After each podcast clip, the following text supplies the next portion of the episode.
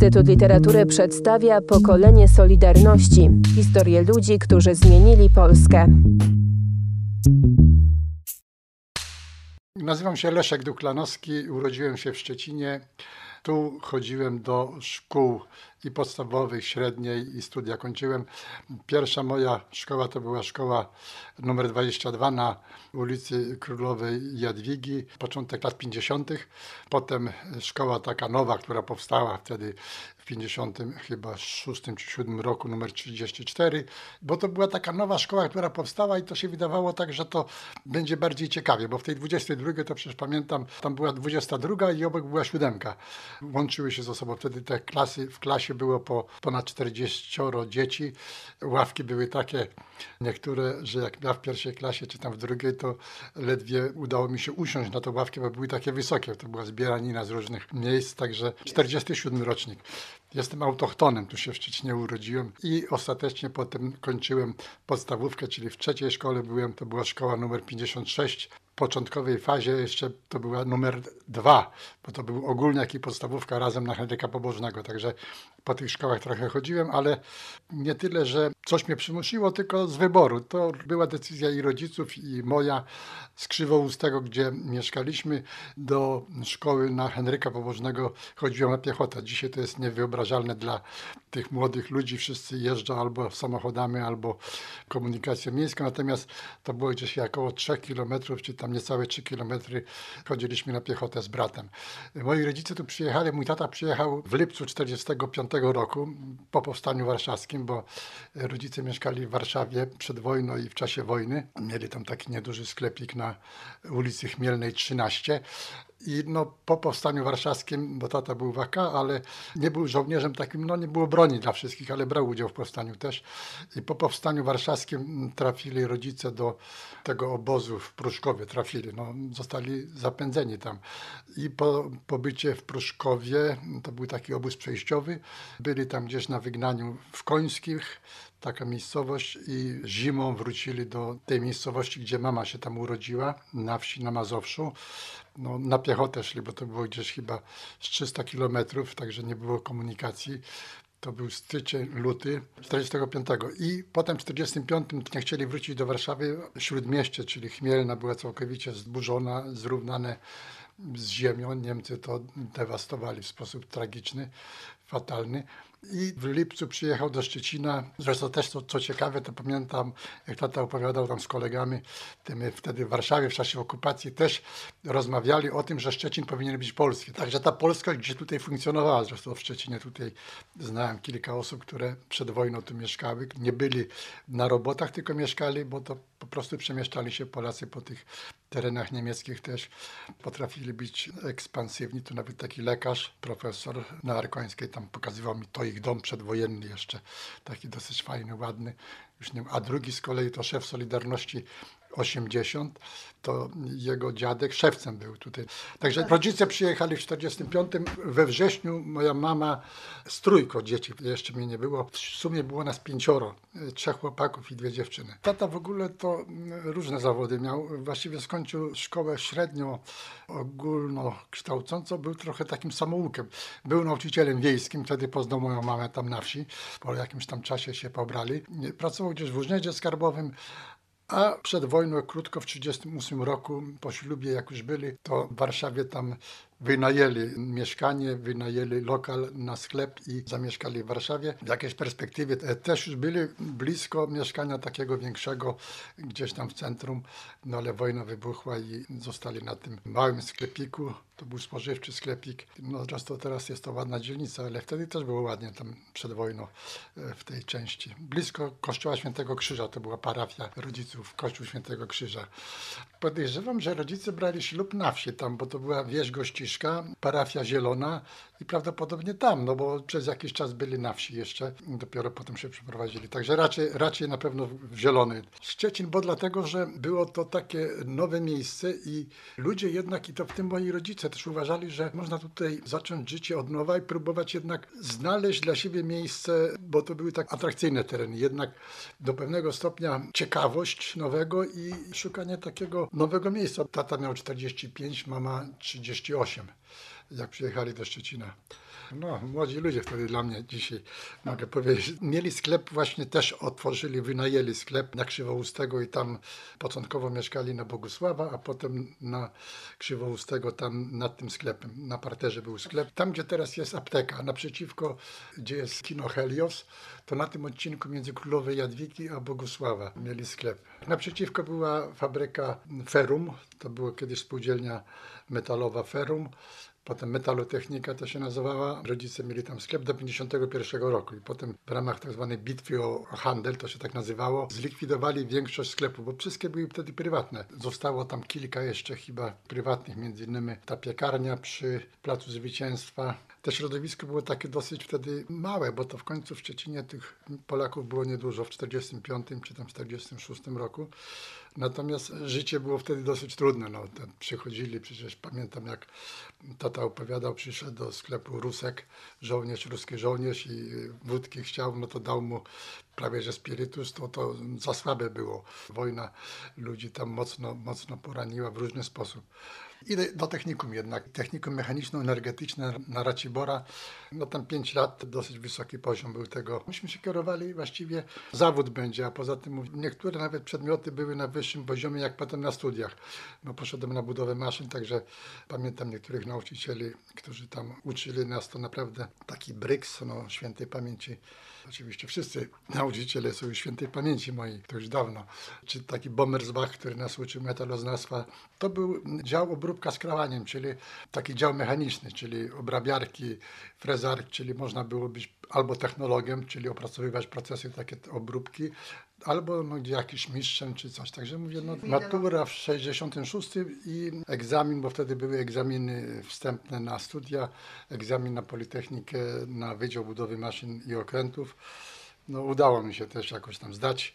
Co prawda egzamin był tylko ta matematyka, fizyka, chyba język jakiś obcy. Cykl studiów na budowie maszyn był 5,5 roku, czyli w zasadzie inżyniersko-magisterskie. 11 semestr kończył się pracą dyplomową i egzaminem dyplomowym w marcu. I w zasadzie potem poszedłem od 1 czerwca do pracy, byłem stypendystą PKP, czyli Polskie Koleje Państwowe. Było to o tyle atrakcyjne, że było stypendium fundowane jak na tamte czasy duże, bo 600 zł, ale już byliśmy małżeństwem z żoną. Na studiach się pobraliśmy, a takim wielkim jakimś tam bonusem to było to, że była zniżka na komunikację na PKP.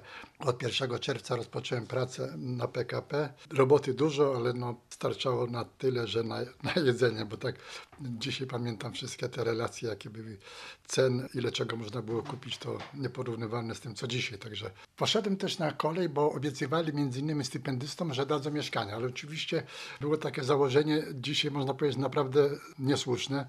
Ta obietnica mieszkań nie była do końca powiedziana, bo mówili mieszkania tak, ale dla tych, którzy są spoza Szczecina. To nam mieszkanie takie nie przysługiwało. Oczywiście to nie było mieszkanie za darmo, to wiadomo, płaciło się kilkanaście pensji za to, żeby takie mieszkanie otrzymać. Nie przysługiwało i dlatego zacząłem szukać mieszkania, bo wkrótce był jeden syn, drugi dzieci i poszedłem do Hydromy, bo tam podobno była taka możliwość. Fabryka urządzeń budowlanych Hydroma to była hydraulika siłowa. Też dobry zakład. Już wrócę do tego, że taki zakład jak Hydroma, wiele innych, było bardzo wysoka technologia i to wszystko zniszczyli nasi panowie lewandowscy i spółka. Kolej to tak się wydaje z daleka, że to tylko wożą ludzi. Jednak były warsztaty, to była też dla mechanika dużo roboty, bo ja byłem kierownikiem oddział naprawy wag i wagonów, czyli naprawialiśmy urządzenia takie torowe hamulce szczękowe, do tej pory pamiętam, to, to były te górki rozrządcze, gdzie tam puszczało się te wagony i one były hamowane specjalnymi urządzeniami, także tam tej techniki było sporo, jak na tamte czasy, tokarze, frezerzy, którzy dorabiali różne części do tych urządzeń, także inżynierów tam potrzebowali na kolei, bo było ich mało w owym czasie, to był początek lat 70.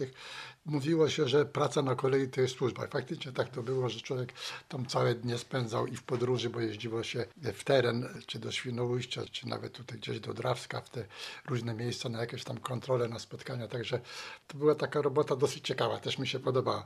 W Hydromie, jak poszedłem do Hydromy, no to była typowo taka praca inżynierska, ponieważ przez jakiś czas byłem tam takim dyspozytorem technicznym, czyli odpowiadałem tam za pewne roboty związane z produkcją to taka no, pewnego rodzaju odmiana szefa produkcji, czyli wsparcie takie. I potem byłem technologiem, czyli opracowywałem te procesy technologiczne na te urządzenia produkowane w hydromie, bo tam były robione takie pompy hydrauliczne i y, siłowniki hydrauliczne, czyli tak zwane cylindry. Czyli to była fabryka, która wykonywała urządzenia dla tej huty Łabędy, gdzie produkowano maszyny budowlane. To był kombinat maszyn budowlanych, to się nazywało KMB, FUP Hydroma. W Polsce y, komunę budowali ludzie o tradycjach takich demokratycznych, kapitalistycznych, przedwojenni, a z kolei teraz tą demokrację po 90 roku budowali komuniści. Z perspektywy czasu i wtedy też ja widziałem wiele osób, takich ludzi, no wtedy ja miałem tam 20 parę lat, ludzie przedwojenni, ludzie, którzy studia kończyli przed wojną. Pracował ze mną też jakiś tam więzień polityczny, który siedział za komuny w więzieniu tam za czasów stalinowskich, także to ten styk z tą historią był taki, oczywiście o tym się tak nie mówiło specjalnie. Po trzech latach kolega, który pracował w porcie powiedział, że potrzebują tam inżyniera, mechanika i elektryka w Świnoujściu, w takim zespole do spraw rozbudowy portu w Świnoujściu. Akurat żona jest elektryk, a ja mechanik. Od razu mieszkanie obiecywali służbowe. Pojechaliśmy w 78 roku, 2 stycznia. Znaleźliśmy się w Świnoujściu. Port akurat dysponował dla tych ludzi w inwestycjach, bo to były inwestycje portowe, mieszkaniami tam takimi dwupokojowymi. A w międzyczasie byliśmy już w spółdzielni mieszkaniowej tu w Szczecinie. Spółdzielni mieszkaniowej przynieśliśmy wkłady do Świnoujścia. Po roku chyba dostaliśmy mieszkanie ze spółdzielni tej Słowianin, mieszkanie mm, tam trzypokojowe. Praca w porcie była właśnie ciekawa, bo to było takie też okno na świat. Ta praca mi się podobała w Świnoujściu, ponieważ no, spotykaliśmy się z marynarzami z tych jednostek zachodnich. Można było trochę zobaczyć świata, przynajmniej tych, którzy po świecie przemieszczają się. Także. No i robota była też ciekawa, bo jednak mnie to były inwestycje takie Świnoport 3 i Świnoport 4. W tym nadzorze pracowaliśmy, myśmy byli inspektorami nadzoru, inspektor nadzoru inwestorskiego, czyli reprezentowaliśmy zarząd portu w stosunku do wykonawców, którzy robili tam na tych obiektach, budowali poszczególne urządzenia. I potem jest rok 80.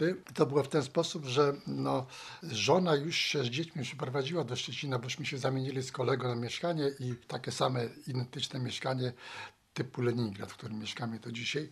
I żona już mieszkała w Szczecinie z dziećmi, a ja jeszcze miałem pracować tam do końca e, chyba wakacji e, w porcie. Na jakichś wariackich papierach, jak zobaczyłem, że jest strajk w porcie w Szczecinie, bo w Świnoujściu jeszcze nie był, wsiadłem w wodolot i przyjechałem do Szczecina, do dyrektora się zameldowałem, że, że już wracam wcześniej do portu i chcę pracować w Szczecinie. Dalej jestem pracownikiem zarządu portu, jeszcze w inwestycjach pracuję, potem przeszedłem do planu technicznego, także strajk ten już potem jako nowy pracownik. Tam niektórych znałem ze spotkań tych pracowników, ale generalnie byłem świeżym pracownikiem w Szczecinie. I w porcie pracowałem do stanu wojennego. Rzucono z portu, no to 82 rok, na początku roku, czy może nawet pod koniec, już nie pamiętam. W każdym bądź razie to nie było tak, że dostałem artykuł 52, tylko z dekretu mnie zwolnili i z dniem e, ostatniego stycznia rozwiązano stosunek pracy, czyli już do zakładu nie wpuszczono mnie, nawet nie musiałem zdawać tych e, kasku, tych różnych jakichś tam akcesoriów, które miałem. Ominęło mnie to, zostałem poza bramą, wtedy jeszcze brama w porcie była i mur, także nie, nie przychodziłem. I potem przez jakiś czas szukaliśmy roboty, gdzie dzwoniłem, to nie można, nie tego, nie chcieli przyjąć, odmawiali ci kadrowcy. Przez krótki czas składaliśmy takie samochodziki plastikowe temu prywaciarza. Nazwisko pamiętam do dziś, Jakubowski się nazywał, ale doszliśmy do wniosku, że nam za mało płaci, bo płacił nam jakieś groszowe pensje, wiedział kto my jesteśmy, bo kolega też był z sportu, też go zwolnili. A potem znalazłem pracę właśnie w domu zakonnym sióstr benedyktynek, samarytanek Krzyża Chrystusowego. Jak kiedyś ubekom tam tłumaczyłem, gdzie pracuję, to nie mogli zapamiętać, ale to było w Karwowie, to był dom samotnej matki w Karwowie. To był taki pomysł świętej pamięci Edmunda Bilickiego jeszcze, bo byłem członkiem klubu katolików, założycielem, z biskupem e, Stanisławem Stefankiem rozmawiałem, że nie mam pracy i on mówi, a to mówi, to do Karwowa niech jedzie. Pojechałem z Edmundem Bilickim, no i, i mm, późno wiosną tam podjąłem pracę w Karwowie jako pracownik gospodarczy. Pokolenie Solidarności. Cykl podcastów przygotowanych przez Instytut Literatury w Krakowie.